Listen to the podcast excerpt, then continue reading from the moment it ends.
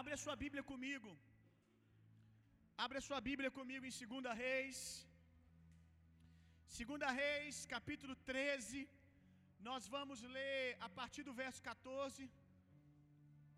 Boa noite, tudo bem com vocês? Boa noite, gente. Seja educado. Quando alguém fala boa noite, você dá boa noite também. A graça e a paz de Jesus, amém? Segunda Reis, capítulo 13, verso 14 em diante. Desde domingo que eu estou buscando no Senhor uma palavra para hoje. E eu parei para ler a palavra, a Bíblia, para ler alguns homens de Deus, um material, livros. Parei para ouvir mensagens e eu ouvi muita coisa legal que eu fiquei com o desejo de compartilhar com você ensinar você. Mas desde domingo, eu acho que na verdade começou a vir no meu coração na segunda-feira. Constantemente vinha no meu coração esse texto e essa história que está aqui em 2 Reis, capítulo 13, verso 14. Depois de insistir em buscar o que Deus queria falar em outros lugares, não teve jeito, meu coração continuou queimando e agora à tarde eu decidi compartilhar essa palavra com você. É uma palavra breve, é uma palavra breve, mas eu tenho certeza, pela insistência do Espírito no meu coração, que essa palavra vai ser como revelação no coração de alguém aqui e vai liberar você para o seu propósito. Eu sinto que é uma palavra que vai abençoar todo mundo, porque a palavra de Deus é impossível a palavra de Deus ser liberada e a nossa vida não ser transformada. Mas eu acredito que é também uma palavra de revelação para alguém aqui ou para algumas pessoas. Vai fazer um sentido muito poderoso para a vida de algumas pessoas aqui. Pode ser você, amém? Segunda Reis, verso, capítulo 13, verso 14 em diante. E Eliseu estava doente da enfermidade em que ele havia de morrer. E Jeoás, rei de Israel, ficou sabendo que ele estava para morrer. Eliseu era um profeta poderosíssimo em Deus. Jeoás foi correndo, desceu a ele e chorou sobre o seu rosto e disse: Preste atenção nisso aqui. Meu pai, meu pai, o ca... ó carro de Israel e seus cavaleiros. E Eliseu lhe disse: Toma um arco e flechas. E tomou um arco e flechas. Joás, tá? Eliseu disse para Joás tomar um arco e flecha. Então Joás o fez.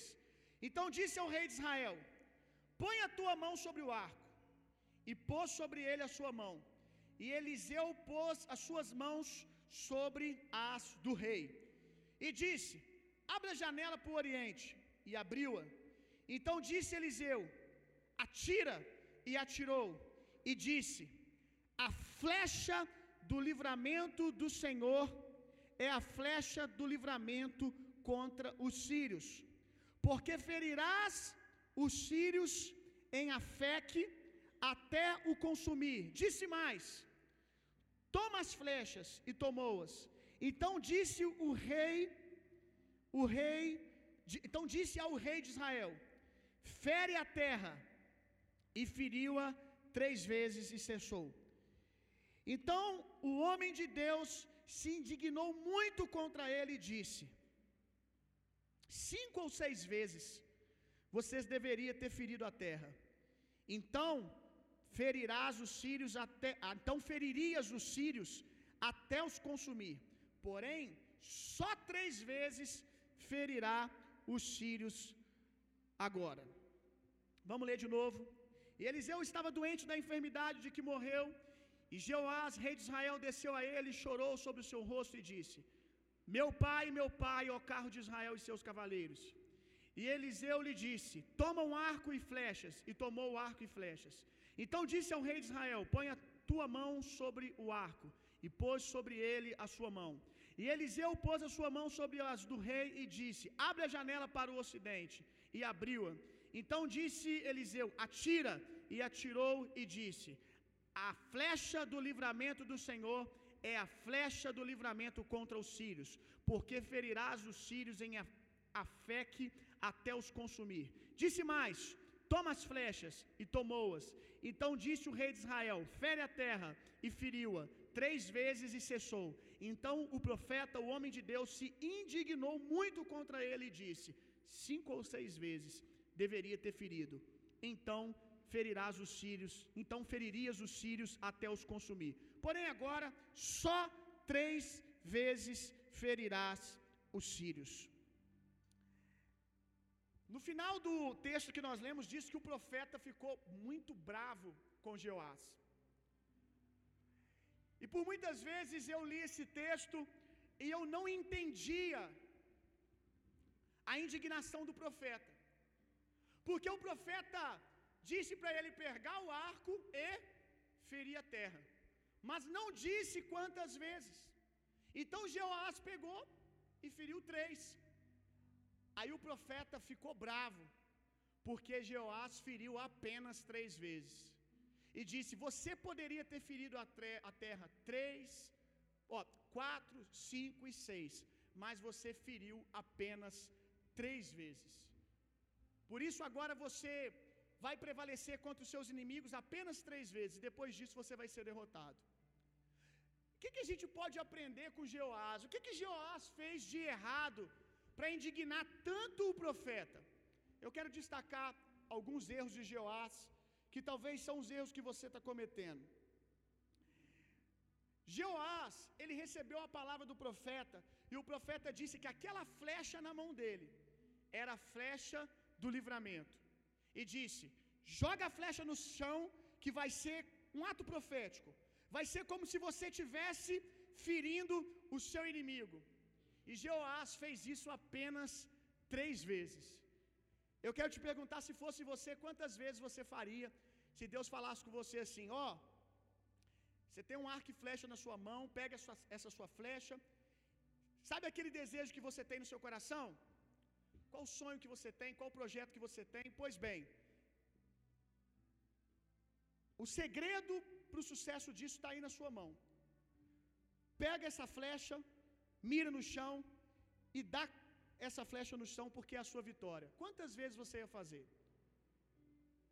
Jeoás fez apenas três vezes. E a gente aprende algumas coisas aqui. Primeiro inimigo de Jeoás, eu quero falar três. Chama preguiça. Abra sua Bíblia comigo lá em Provérbios capítulo 20, verso 13. Provérbios capítulo 20, verso 13 diz assim: Não ame o sono, senão você acabará ficando pobre. Fique desperto e terá alimento de sobra. Muitas vezes a gente tem uma palavra de Deus e a gente acha que porque Deus liberou uma palavra, se Deus disse que eu vou chegar a um lugar, agora Deus vai me pegar e vai me transladar para esse lugar. Mas não é isso que a palavra fala da palavra profética. A palavra diz, o apóstolo Paulo diz para Timóteo: Timóteo, esforça-te pelo cumprimento das profecias que você recebeu. Você, você recebeu uma palavra de Deus? Você tem uma palavra de Deus sobre a sua casa, sobre a sua família, sobre a sua faculdade, sobre os seus negócios? O que que você está fazendo para corresponder à palavra que você recebeu de Deus? Com qual violência você está respondendo a palavra que você recebeu de Deus. Se Deus disse, então todo o caminho já está planeado para você passar. Mas Deus não vai passar por você. Às vezes a gente acha que a graça de Deus é Deus nos transladando do nada para dentro das coisas. A graça de Deus é Deus nos dando toda a capacidade necessária para a gente fazer aquilo que Ele designou para nós ou aquilo que nós desejamos no nosso coração. Eu costumo dizer que a graça de Deus é como um pai que pega comida, bota na colher e faz aviãozinho para enfiar na boca do filho. Por mais que o esforço maior é do pai que está segurando a colher, pegou, fez a comida, botou no prato, botou na colher, fez o aviãozinho. Se o filho não abrir a boca, ele vai ficar com fome. A graça de Deus, meu irmão, faz 99,9 por você. Na verdade, ela faz 100%. A única coisa que você tem que fazer é abrir a sua boca, é ter uma atitude de fé com relação à palavra que você recebeu. Joás recebeu uma palavra. Se você jogar a flecha no chão, equivale a sua vitória sobre os seus inimigos. Se ele tivesse crido a palavra que Deus deu para ele e correspondesse, não fosse preguiçoso, no mínimo ele tinha jogado a flecha 10, 15 vezes no chão. Ah, mas às vezes a gente vive muito na mediocridade, sabe? Uma, duas, três, amém, né? O que, que Deus liberou para você e o que, que você está fazendo com aquilo que Deus liberou? Porque o que eu vejo de gente que recebe uma palavra, olha, Deus falou comigo que eu vou para nações, as nações.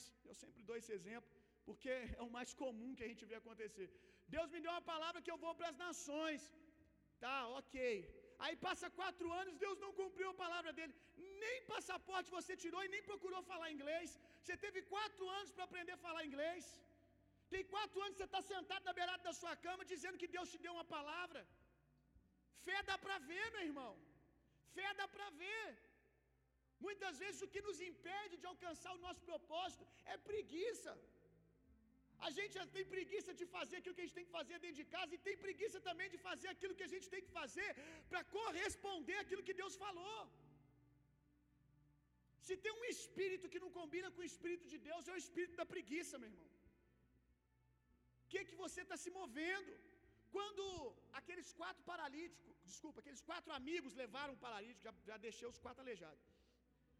Quando os quatro amigos pegaram o paralítico, que estava na cama, e levaram até a casa onde Jesus estava, diz que eles subiram ao telhado. Olha só, meu irmão, quanta convicção que, eles, que Jesus ia curar o seu amigo.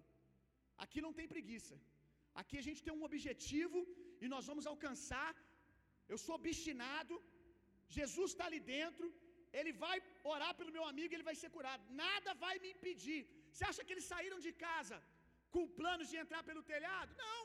Provavelmente eles saíram de casa com planos de entrar pela porta. Mas quando chegou lá, tinha uma resistência. Quando chegou lá, tinha pessoas em volta da casa que não deixavam eles entrarem. Ah, então não é da vontade de Deus, não. Esse negócio de muitas vezes a gente fala não é da vontade de Deus, é porque envolve uma resposta nossa. Aí deixou de ser da vontade de Deus. O apóstolo Paulo ele recebe uma palavra para ir para um determinado lugar. Eu não me lembro a referência agora, mas ele recebe uma direção de Deus para ir para um determinado lugar, e na mesma direção ele ouve: você encontrará resistência lá. A gente acha que o, o fato de Deus ter nos liberado uma palavra quer dizer que a gente não vai ter resistência nenhuma no caminho, que a gente não vai ter dificuldade nenhuma. O fato de Deus te liberar uma palavra é que Ele já colocou toda a graça necessária para você passar por qualquer dificuldade, por qualquer circunstância, mas não significa que você não vai enfrentar resistência.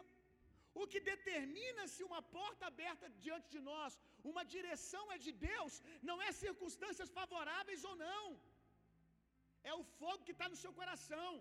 A Bíblia diz: seja a paz de Cristo o hábito do seu entendimento. Não é seja as portas favoráveis o hábito do seu entendimento, é a paz de Cristo. O seu coração ainda queima pela sua faculdade? Ah, mas agora no segundo ano de curso começou a ficar difícil. Eu não estou dando conta, eu não estou entendendo mais a matéria, então eu acho que é de Deus eu trocar de matéria. Será que não é de Deus você estudar? A gente sempre quer arrumar um lugar de escape porque a gente tem preguiça até para corresponder a Deus. Se tem uma coisa que não cabe para alguém que recebeu uma palavra profética é preguiça. Porque o que responde a palavra profética é fé, e fé é atitude. O que responde a palavra profética é uma atitude correspondente. Voltando aos quatro amigos, chegaram na casa, a casa está lotada. Poderiam ter falado para o rapaz: a gente já se esforçou bastante. Já fizemos muito, né? Andamos quilômetros com você. Não é da vontade de Deus, né? Não é da vontade de Deus que você seja curado hoje. Vamos buscar a sua cura um outro dia que Jesus estiver menos requisitado. Eu não sei se os quatro permaneceram constantes em fé o tempo todo. Aqui já fica uma dica para você nunca andar sozinho. Eu acredito que provavelmente no decorrer do caminho alguns esmureceram, porque meu irmão carregar um cabra pesado, quilômetros, debaixo do sol quente Israel, já estive em Israel. Pelo amor de Deus, lá parece que tem um sol para cada pessoa, meu irmão. Parece que tem um sol, parece que quando a pessoa nasce, Deus já abençoa ele com um sol só para ele. Naquele calor, no meio de uma poeira, carregando um cara, provavelmente em algum lugar do caminho, alguém disse: Estou cansado, cara. Quem sabe até o, o, o amigo que estava no leito. Gente, tá bom já. Vocês já fizeram muito. Mas aqui é uma dica. Como eu falei domingo, é, se incide, Provérbios diz que se incide contra toda sabedoria aquele que anda sozinho, aquele que se isola. A Bíblia diz que é melhor que sejam dois, porque se um cair, o outro levanta. A Bíblia diz que um persegue em mil, dois perseguem dez mil. Imagina quatro amigos. Então, quantos mais amigos de fé você tiver, mais, mais chance você tem de chegar no seu objetivo. Dizem que você é a soma das cinco pessoas que você mais anda. Com quem que você está andando? Dizem que você é a soma das cinco pessoas que você mais anda. Qual é o tipo de influência que está sobre você? Esse cara tinha quatro, esse cara tinha quatro amigos, quatro amigos de fé. Mas como eu disse, em algum lugar alguém pode ter esmurecido, mas tinha mais três para levantar, não. Deixa aqui que a gente segura os três aqui, você dá uma relaxada. Eles tiveram várias objeções no caminho para desistir, mas eles tinham uma palavra no coração: ele vai ser curado. Eu só tenho que levar ele até Jesus. Quando chega lá, vamos subir sobre o telhado. A maioria de vocês ia dizer: essa porta não é de Deus. Eu vejo que muitos cristãos, no pior sentido do que eu vou dizer, no pior sentido da palavra, são filhinhos de papai, mimados. Jovem, muitos jovens cristãos são mimadinhos. Acha que porque você é filho de Deus, você tem que, como é, aquele filho, aquele filme do, do, do controle remoto do clique, pum, pum, pum, A graça de Deus está sobre você, meu irmão, inclusive para você dançar no meio do fogo da fornalha. A graça de Deus não está sobre você para que você só passe por situações tranquilas e nunca encontre portas diante de você fechadas. Quando o ministério da igreja começou, ele começou com uma chamada: as portas do inferno não vão prevalecer. Peraí, o inferno tem porta, mas não vai prevalecer. Por quê? Porque a igreja derruba, porque a igreja invade. Nós não temos medo nem das portas do inferno, quanto mais circunstâncias não favoráveis. Você não tem a bênção, você é a bênção. Abraão, ele poderia ter escolhido as campinas de Sodoma. Ei, Abraão, Tá ficando apertado aqui para nós, Ló falando para ele. Tá ficando aqui apertado, os nossos os nossos pastores estão brigando. Vamos ter que separar. O mais velho ali era Abraão, o direito de escolher para onde ia primeiro era Abraão. O que, que Abraão diz? Escolhe aí. Eu costumo brincar que se se Abraão tivesse escolhido Sodoma e Gomorra, se Abraão tivesse esco escolhido ir para as campinas de Gomorra, Gomorra estava salva.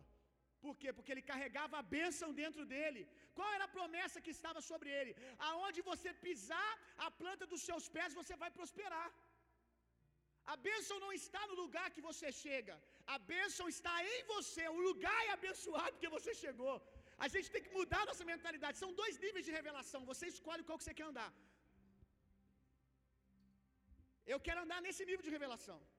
A bênção está em mim. Eu cheguei abençoado. Abraão escolheu o lugar que visivelmente era pior, mas prosperou naquele lugar, enquanto Ló sucumbiu no lugar que era um lugar bonito, que aparentemente tinha fartura. A bênção está em você, aonde eu pisar, mas você tem que pisar, filho. Amém? Vamos lá, né? Você tem que pisar, meu irmão. Ah, eu tenho a bênção dentro de mim. E aí? É, eu tenho a bênção dentro de mim. Um ano depois, eu tenho a benção dentro de mim. E a geografia que o cara tá, a mesma. Três anos depois, eu tenho a benção dentro de mim. Será que você, você crê mesmo? Você crê é burro? Vou ser bem claro, você crê ou é burro? Porque se aonde você pisa, Deus te dá por herança, ou você não crê ou você é burro. Porque se eu piso, Deus me dá, então qual é a naturalidade de quem crê? Eu me movo. Porque aonde eu piso, Deus está me dando. Então, aprenda isso, meu irmão. O que determina se a porta é de Deus para você ou não, nós não somos guiados por circunstâncias. Nós não somos guiados por circunstâncias favoráveis, porque nós temos habilidade. A Bíblia diz que o povo de Deus ele, ele é como ribeiro de águas no deserto. Sabe o que é um ribeiro de água no deserto? A gente, um outro texto que eu acho fantástico sobre a igreja, que muita gente interpretou que estava falando de Jesus, mas não está falando de Jesus. Está falando da igreja, só você ler. Quando fala a palavra, a frase rosa de Saron, a rosa de Saron não é, não é Jesus. A rosa de Saron é a igreja. A rosa de Saron é uma rosa que consegue brotar, é uma flor que consegue brotar no meio do deserto. É essa palavra que está sobre nós. Que ribeiros de águas, nós somos uma rosa no meio do deserto, nós somos como ribeiro de águas que estouram no meio do deserto. Nós não precisamos de situações favoráveis, nós somos a situação favorável. A graça de Deus está dentro de nós, nos apoderando. Então pare com esse negócio. Deus me deu uma palavra. Ah, mas está tendo tanta resistência. Deus te deu uma palavra ou Deus não te deu uma palavra? Você não é guiado pela circunstância. Qual é o princípio da nova aliança para ser guiado? Testemunho interior, paz no coração. Seja a paz de Cristo o árbitro do seu entendimento. O que que a paz de Deus está direcionando para você? Para a direita, vá para a direita. Mas direita é mais bonito as campinas de Sodoma. Não, não, mas a paz de Deus está me guiando para a direita, então eu vou. Porque é lá, é lá que eu vou encontrar a minha provisão. Então, meu irmão, se mova. Se mova. Para de preguiça. Se Deus te deu uma palavra, esmurra. Deus te deu uma palavra, estuda mais do que todo mundo, porque você tem graça mais do que todo mundo. Quantos estão entendendo o que eu estou dizendo? Joás, mira para o chão, é a sua vitória. Um, dois, três, tá bom, profeta? É o que a gente faz. A gente insiste uma, duas, três. Ah, agora eu estou com preguiça. Não quero mais.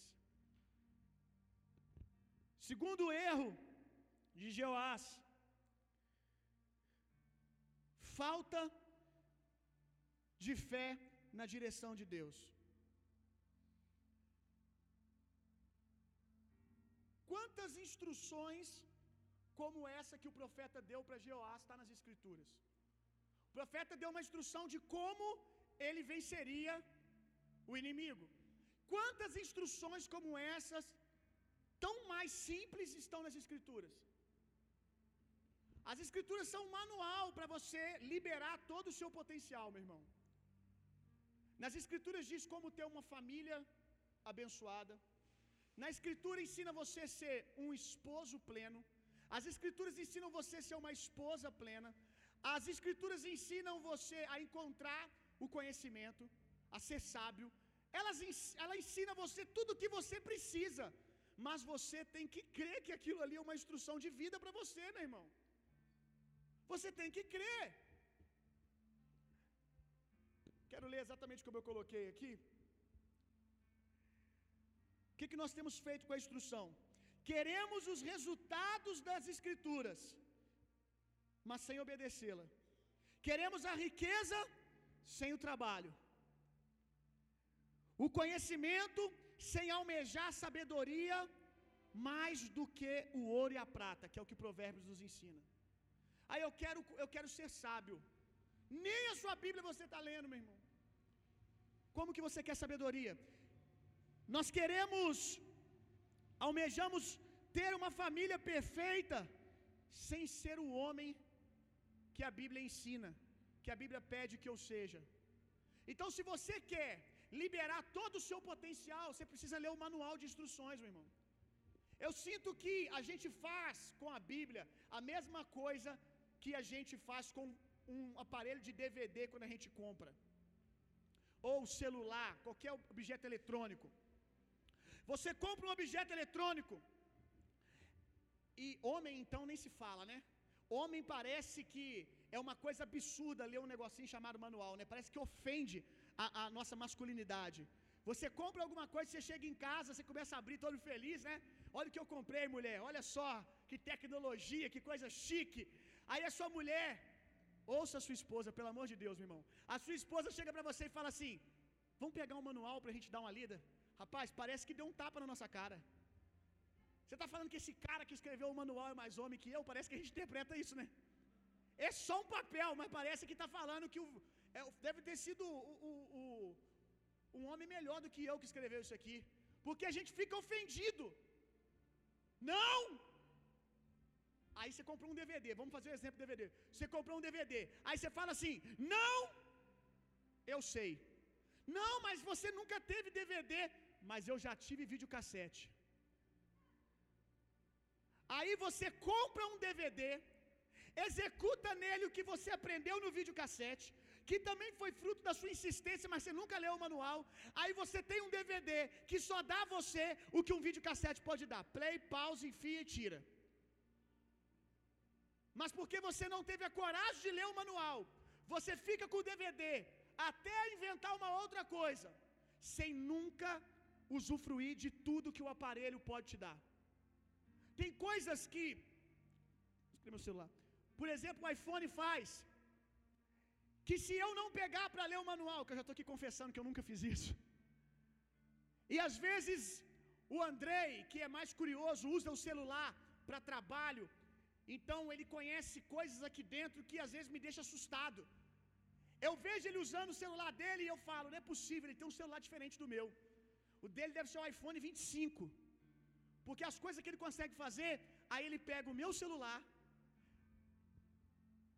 vira para mim e fala assim: "É aqui, aqui, aqui". Rapaz, o celular faz isso? O celular faz isso? Eu não sabia. Por quê? Porque você nunca se interessou em abrir o YouTube, pelo menos, e fazer uma aula sobre as melhores ferramentas que o seu celular tem. Por quê? Você tem preguiça. Falta de fé no seu celular. Falta de fé que a gente tem na palavra. Se você não lê a palavra, ei, tá fora de moda falar que crente tem que ler Bíblia, né? Que agora é pregação no YouTube.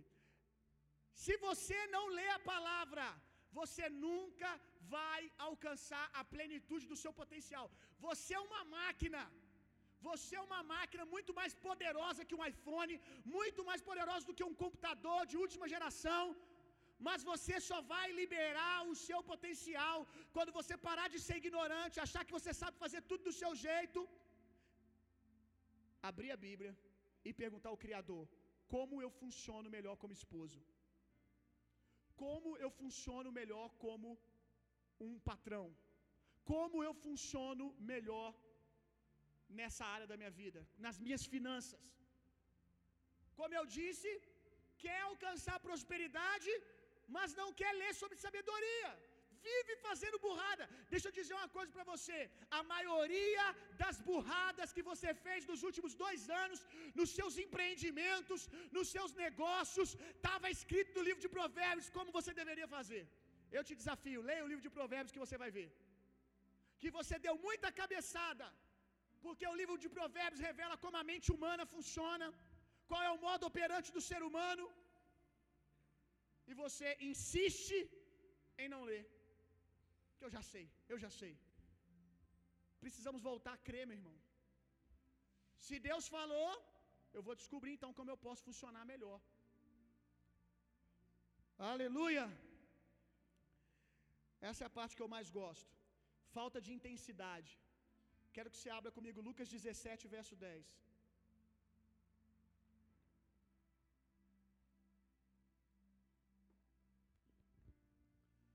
A gente precisa aprender a se jogar, meu irmão. Uma coisa que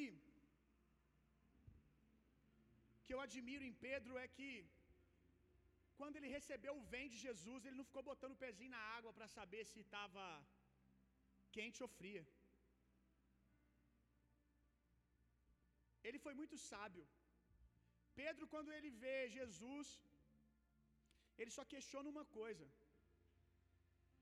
É você mesmo, mestre? Se é você, manda eu ir ter contigo.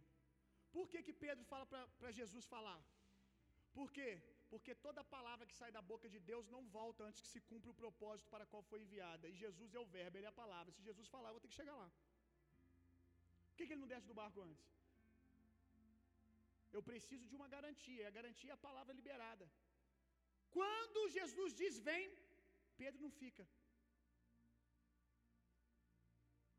Ele creu e se jogou, meu irmão. Ele creu e se jogou. Ah, pastor, mas num determinado momento ele começou a afundar. Pois é. Sobre Pedro você já ouviu. Alguém já pregou para você sobre os onze que ficou no barco? Porque quem não arrisca não faz história, meu irmão. Ainda que usem Pedro para fazer pregações até pejorativas, ah, Pedro é incrédulo, Pedro é isso. Né? A pergunta é se a gente já andou sobre as águas, né? Nem que seja três passos. E uma coisa interessante, um princípio que você aprende na fé, vou te ensinar uma coisa. Quando Deus libera uma palavra, meu irmão, pode ir. Ah, pastor, e se eu me cansar? Quem foi que disse? Deus. Vai vir refrigério em algum lugar, meu irmão. Porque Deus também está pegando com você. Quando Jesus vê Pedro afundando, não sei se Pedro fez essa cara, se essa foi a reação de Pedro, mas eu sempre brinco que, lendo as Escrituras como eu tenho acesso hoje, conhecendo a, a palavra como eu conheço hoje, as revelações que eu conheço, se eu fosse Pedro e eu começasse a afundar, eu ia ficar fazendo assim para Jesus, ó. Não ia ficar desesperado, não. Pode vir, eu sei que você tem que vir. Por quê? Porque nós temos uma aliança, nós temos uma sociedade aqui. Você liberou uma palavra e eu criei. Eu tenho que chegar até você. Se não vai ser andando sobre as águas, vai ser você vindo ao meu socorro. Mas que eu vou chegar até você, eu vou. Quantas vezes, topando uma palavra que Deus liberou na minha direção, eu fui e me vi sem recurso emocional, me vi abalado, e a graça de Deus veio sobre mim e me apoderou para andar mais algumas milhas. Por quê? Porque eu correspondi uma palavra que Deus liberou. Isso que é importante. Não faça nada sem ter uma palavra. Eu lembro que quando eu fui para o seminário, a primeira coisa que eu me questionei é: eu tenho uma palavra? Por quê? Porque eu vou passar situações lá. E quando eu passei situações, Deus veio. Por quê? Porque eu tinha uma palavra. Dizer sim Corresponder à palavra que o profeta libera, aquilo que Deus libera, é como entrar numa sociedade com Deus. Numa sociedade, os dois são responsáveis pelo sucesso da empresa, pelo sucesso do empreendimento. E eu acho incrível isso em Pedro. Vou, fui. Não vou ficar botando o pezinho na água.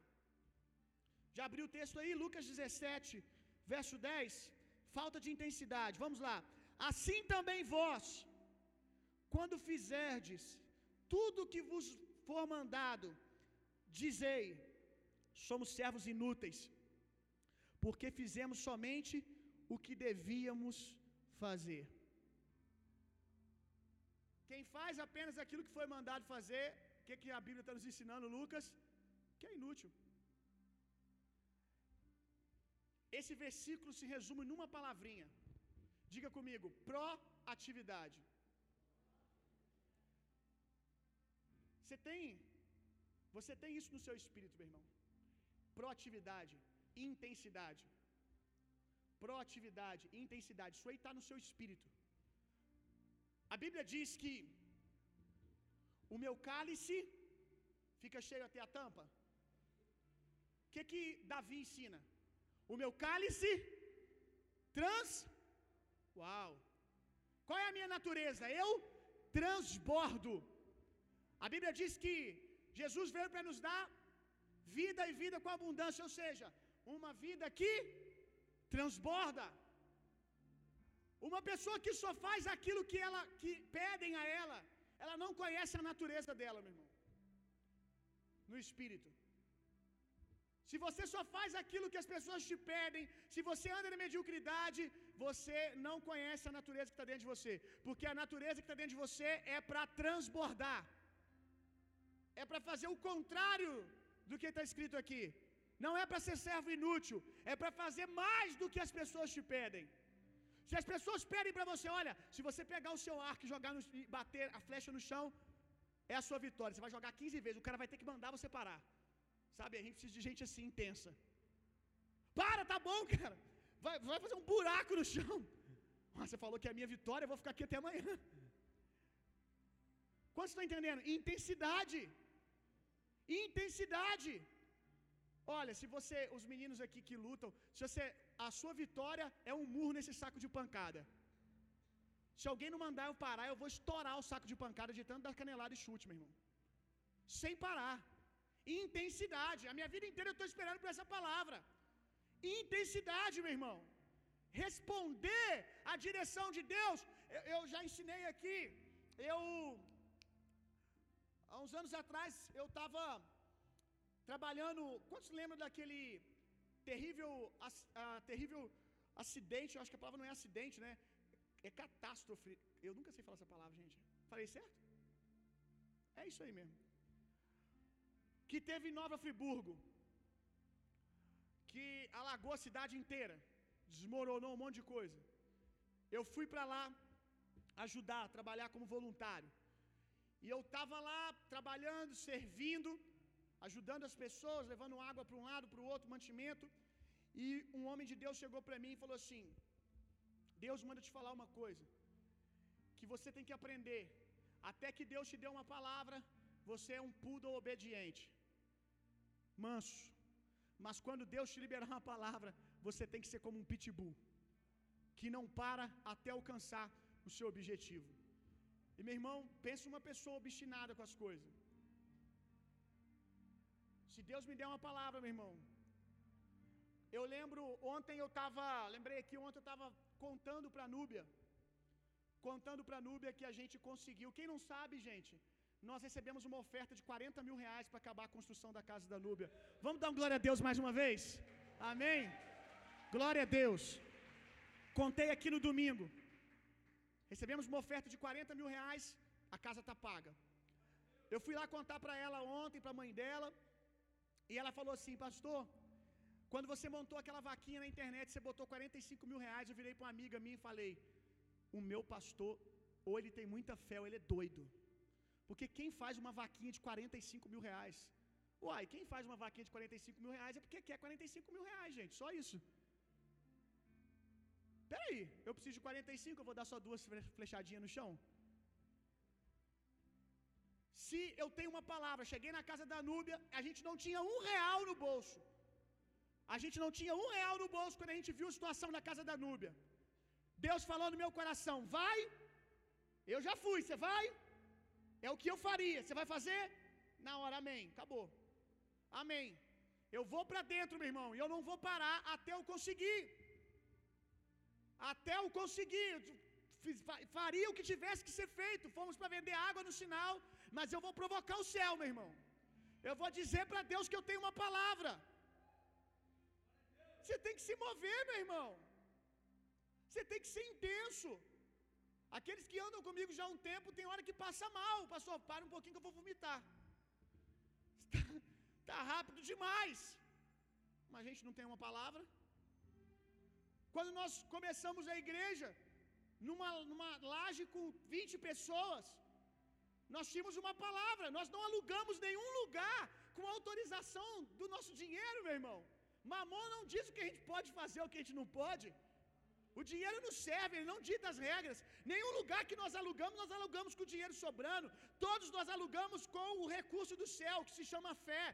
A moeda do Brasil é o real, a moeda do céu é fé. A gente só faz o câmbio. Todos os lugares que nós entramos, nós entramos numa palavra. E você precisa começar a se mover, meu irmão, de maneira intensa. A produtividade, a produtividade, falando de intensidade ainda, a produtividade é algo poderoso.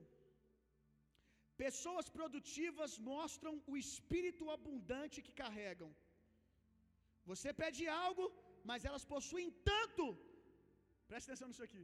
Você pede algo para ela, mas elas possuem tanto dentro de si que quando vê elas já entregaram mais. Pastor, eu não sou assim. É, é, é assim. É sim, você pode andar nessa, nessa, nessa realidade. Pessoas que transbordam são assim. Você pede para ela, olha só, você pode é, dar uma flechada no chão, como eu disse, vai dar 15, vai dar 20. Você faz isso para mim, ela vai fazer melhor do que você pediu. Elas nem percebem, elas transbordam vida. Elas não conseguem ser medíocres, porque não é a sua natureza, elas não conseguem andar na média. Se você pede para ela assim, olha, é, você faz aquele balcão ali para mim, você faz aquele balcão ali para mim, E assim, pode ser um balcão é, é, simples, a gente tem pouco tempo, não precisa gastar, gastar muita coisa ali, não. Sabe? É só entregar um, um negócio que a gente poder apoiar e vender as coisas. Quando você chega, você fica assim. No tempo que eu te dei, você conseguiu fazer isso tudo.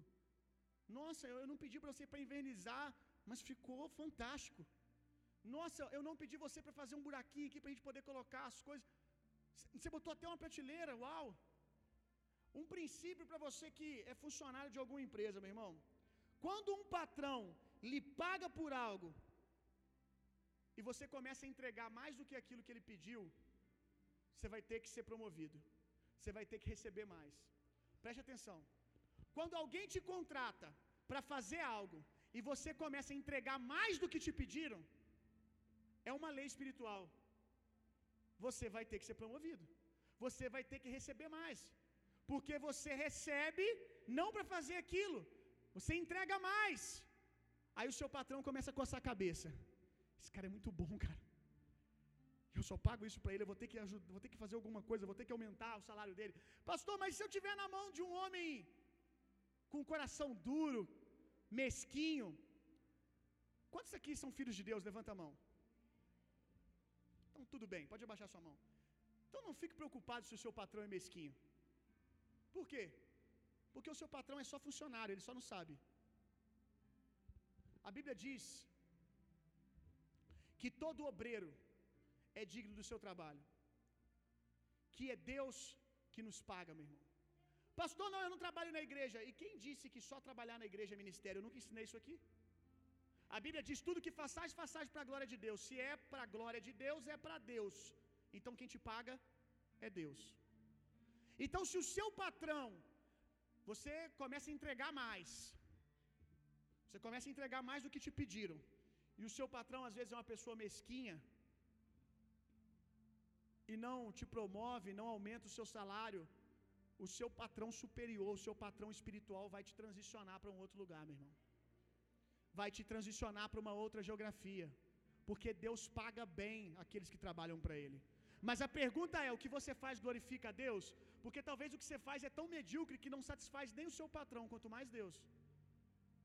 O que você faz glorifica a Deus. O que, que é algo que eu faço e glorifica a Deus? Quando as pessoas olham, elas, elas louvam a Deus. Uau, demais. Como esse cara vende, como esse cara faz isso. Nossa, como esse cara atende. Tem gente que faz tão bem o que faz que te constrange. Quem conhece gente assim? Te constrange. Essa essa semana eu fui pedir um lanche à tarde. Eu fui pedir um lanche à tarde e junto com o lanche que eu recebi do iFood veio uma cartinha escrita à mão, cara. Uma cartinha escrita à mão. Justificando para mim que o molho que eu pedi eles não tinham mais, mas que eles colocaram o melhor molho que eles tinham na casa para compensar. Uau, meu irmão. Recebi uma cartinha, a pessoa parou para escrever. Ela está entregando mais. Você que vende um produto, entregue mais do que o que as pessoas estão pedindo. Isso vai aumentar, vai agregar o valor do seu produto, meu irmão. Se você trabalha vendendo, é, é, é, é, deixa eu ver. Vamos pensar em comida, que eu só penso em comida. Fazer o quê? Eu só penso em comida, gente. É a coisa que eu mais ando consumindo.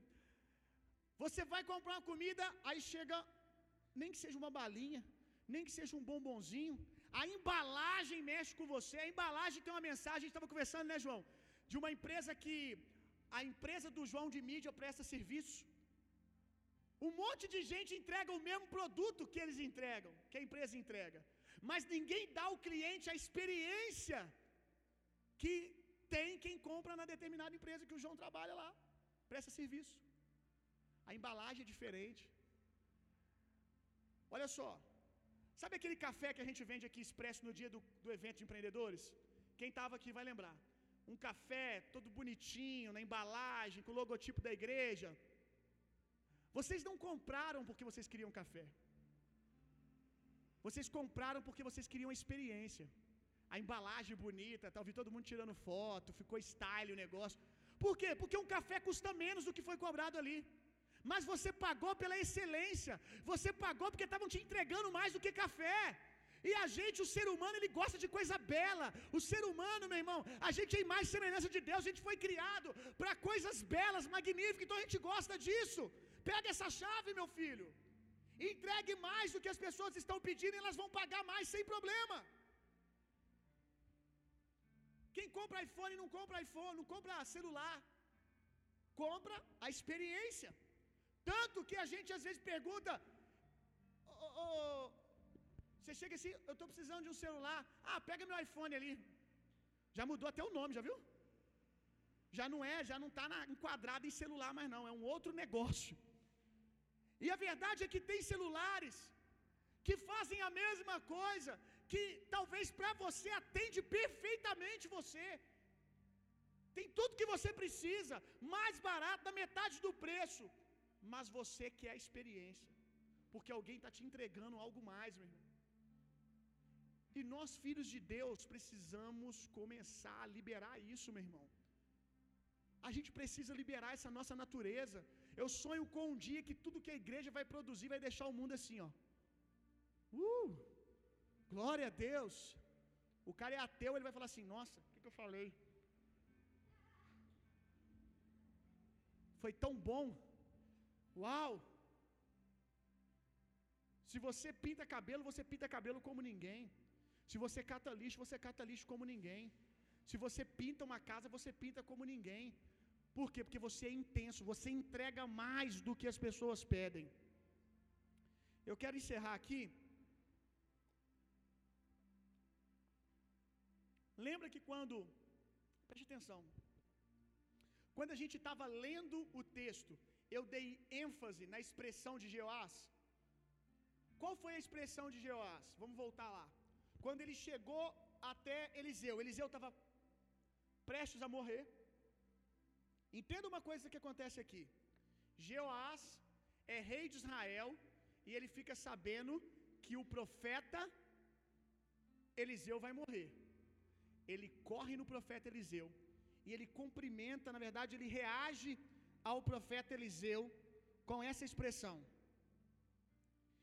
Meu pai, meu pai, ó carro de Israel e seus cavaleiros. Tem cachorro quente aí, né? Eu vou pagar um cachorro quente para quem me falar, levantar a mão e me falar aonde que essa expressão é citada na Bíblia fora daqui. Vou, vou ler de novo. Vai ganhar um cachorro quente, hein?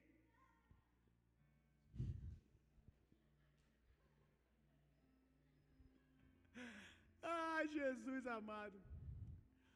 Vamos fazer o seguinte, Wilsiné. Se ninguém falar, o cachorro quente é seu. Aí você fica orando para ninguém. Olha só. Meu pai, meu pai, ó carro de Israel e seus cavaleiros. Quem foi o outro homem de Deus que falou essa frase? Quem está falando aqui é Joás. Quem já falou isso antes de Joás? Quem levantar a mão vai ganhar um cachorro quente. Mesmo você não tem nada a perder, o cachorro quente você já não tem. Ah, pastor, se eu levantar a mão e errar. Ué, sem cachorro quente você tá, sem cachorro quente você vai ficar.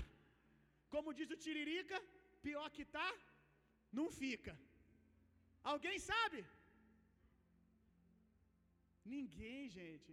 É o Isiné, vai ganhar um cachorro quente. Não, passou muito longe. Quem? Foi, tá quente. Gente, já era, já era, já, já começou bombardeio, todo mundo dando tiro para todo lado. Quem disse foi Eliseu. É, mas aí ia, né? Ia, né, Débora? Ia, ia. Olha só, presta atenção aqui. Volta aqui, volta aqui agora. Volta aqui.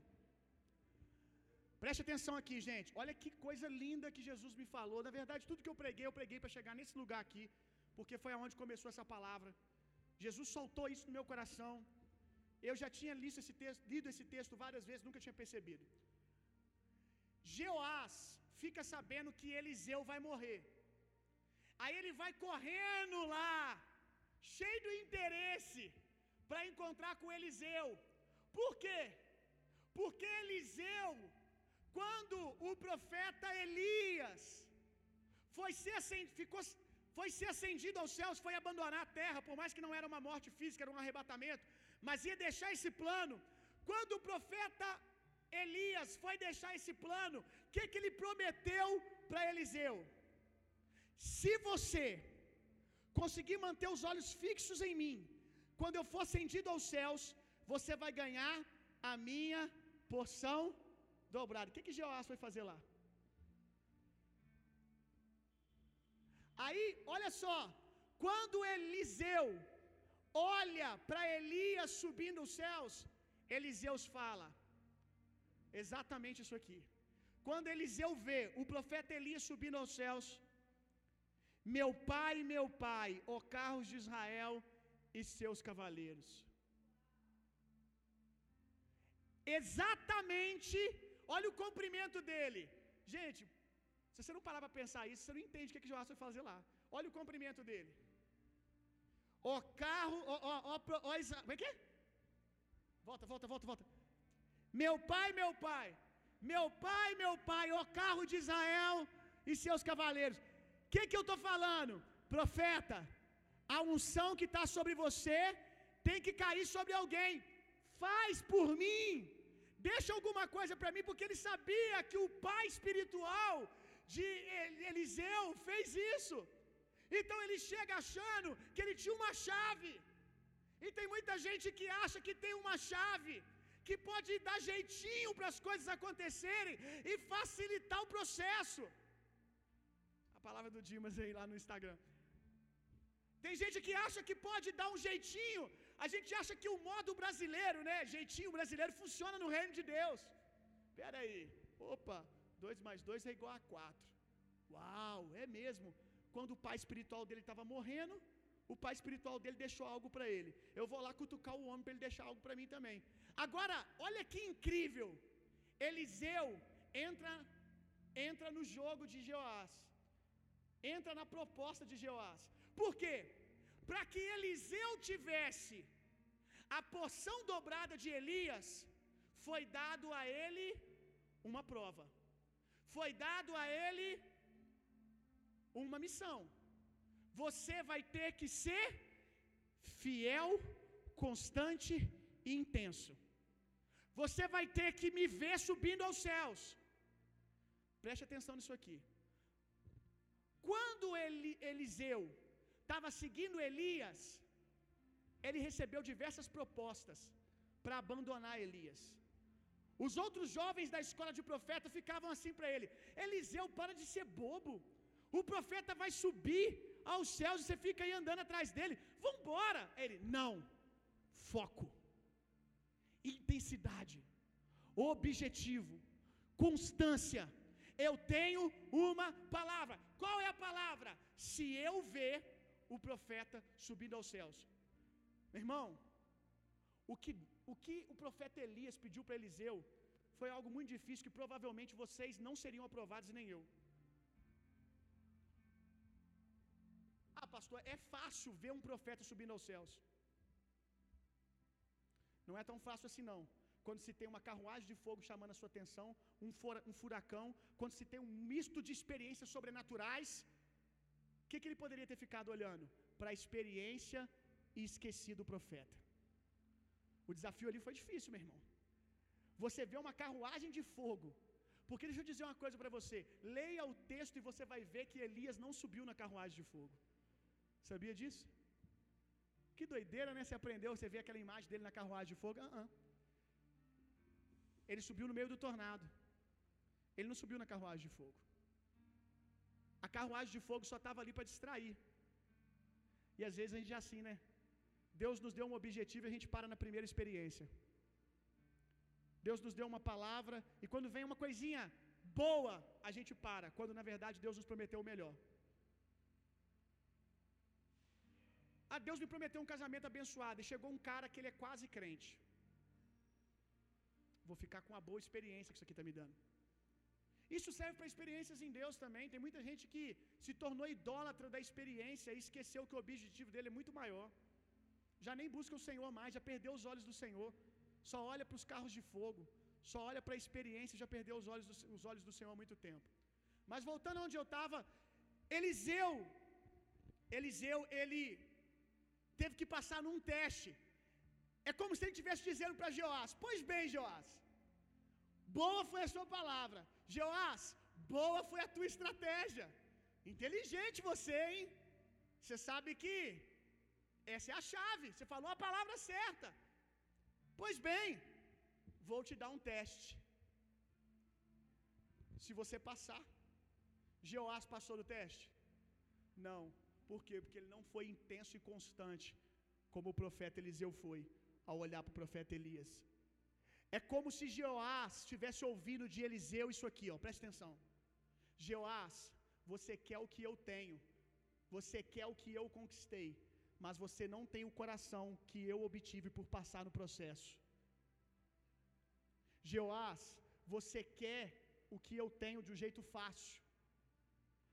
Eu não, eu não andei com Eliseu, eu não apareci para Eliseu um minuto antes dele receber, dele ser ascendido aos céus, não. Desculpa, eu não cheguei até o profeta Elias um minuto antes dele ser ascendido aos céus, não. Eu andei com ele, eu passei por um processo, eu caminhei com o profeta Elias. Enquanto eu caminhava com o profeta Elias, eu fui sendo transformado num homem que poderia carregar a porção dobrada dele. Não adianta você chegar aqui na prorrogação do segundo tempo, Joás, e querer passar num teste que eu só passei, porque o processo me tornou o homem capaz de passar no teste. Não tem jeito fácil. Não aborte os processos, meu irmão. Passe pelos processos que eles estão transformando você num homem da porção dobrada. Para quando não chegar no dia do teste, você não ficar conchambrando e fazer feio como Joás fez. Quero orar por você, fique de pé no seu lugar. Você aprendeu alguma coisa?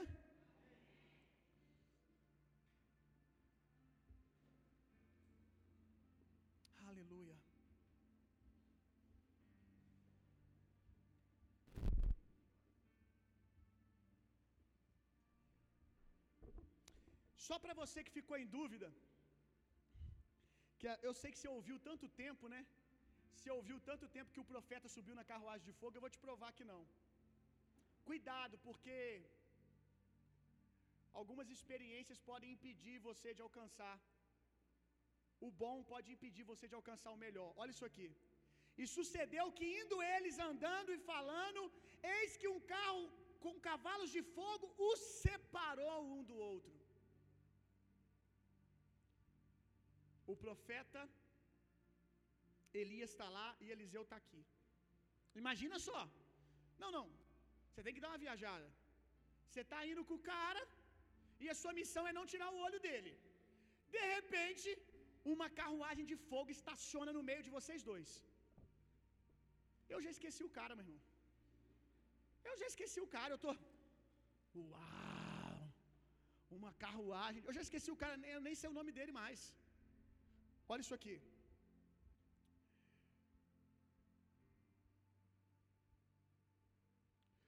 Um, um, carro de fogo com cavalos de fogo os separou um do outro. E Elias subiu ao céu em um redemoinho.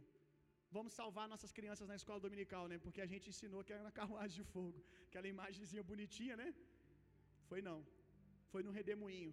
O desafio de Eliseu era manter os olhos fixos na promessa e não se distrair com uma experiência momentânea. Isso é difícil demais, meu irmão. Isso é difícil demais. E eu te provo que, cuidado, até experiências produzidas por Deus, porque aqui quem produziu não foi o diabo, não, foi Deus. Até, até experiências produzidas por Deus podem impedir pessoas de alcançar o seu objetivo.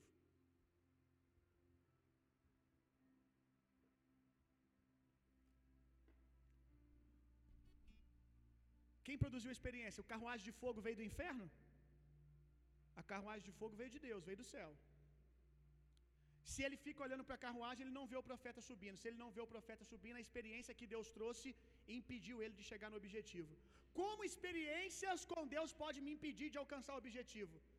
Quantos irmãos que eu conheço que começam a ter experiências com o Espírito Santo, começam a ficar viciados em experiências, em ambientes e não leem a Bíblia mais? Cadê o profeta? Vou lá falar com o profeta. Que eu conheço de gente que já não lê Bíblia mais, só fica procurando profeta, procurando experiência. Vive de conferência em conferência. Teve uma experiência. A experiência precisa ser um combustível para que eu alcance o meu propósito. Não um lugar para que eu estacione e pare. Deixa eu te ensinar uma coisa. Ninguém vai em posto de gasolina para botar gasolina e ficar sentindo cheiro de bomba. Ninguém vai no posto de gasolina, enche o tanque e fala: Vou ficar aqui porque eu gostei desse posto. Que posto bonito. Posto de gasolina é para encher o tanque e prosseguir. Experiência, chu. É para encher o seu tanque, mas para prosseguir. Para segunda-feira, para terça-feira, para quarta-feira. E nesses lugares você vai encontrar resistências. E quando você chegar nas resistências, você lembra que o seu combustível está cheio para derrubar qualquer porta diante de você. Já tem três anos que eu estou tentando. Já tem quatro anos. Intensidade, meu irmão. Intensidade. Intensidade. Você tem uma palavra. Prossiga, prossiga, prossiga. Deus está perguntando hoje o quanto você crê naquilo que Ele disse para você. O quanto você crê, meu irmão. Quantas flechas você está disposto a jogar no chão aí? Quanto você crê? Fé dá para ver, meu irmão. A Bíblia diz que aqueles homens, quando eles chegaram até Jesus, a Bíblia diz: Jesus vendo-lhes a fé. Quando Deus olhou para Jeoás, não viu fé.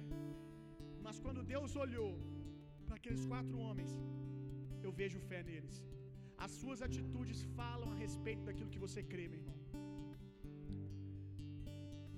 Eu quero orar por você, meu irmão. Se você chegou aqui cansado, como Pedro que correspondeu uma palavra de Deus, mas agora você se encontra cansado e afundando. Fique tranquilo, Jesus vai vir, vai encher o seu tanque agora, em nome de Jesus.